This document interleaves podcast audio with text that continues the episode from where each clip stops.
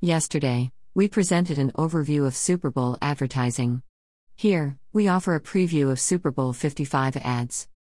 What you should expect a preview of Super Bowl 55 ads. According to Sarah Cavill, for Digital Advertising Industry News, Super Bowl 54 was pre pandemic. And many wondered whether this year's big game will have the same advertiser participation and fan engagement. As we noted yesterday, ad sales have been very strong for Super Bowl 55. In addition, Cavill observes that for some viewers, the commercials are more interesting than the Super Bowl game. And, after a somewhat strange NFL season, this year's game in Tampa is likely to feel very different than past years. However, many brands have already released their plans for advertising during the big game with some usual suspects, like TurboTax, Pringles, and Mars Wrigley coming back for more.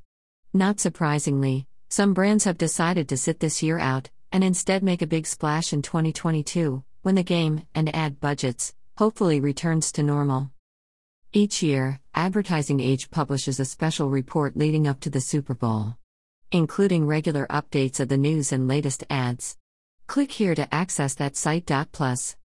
And every year, USA Today features an ad meter. It is the premier tracker of public opinion on big game ads. To access the 2021 ad meter, click here. Below are some 2021 examples of Super Bowl 55 commercials cited on ad meter. They appear on YouTube. Pringles flavor stacking. Michelob Ultra, Happy Super Bowl. Used car company Vroom. Chipotle burrito.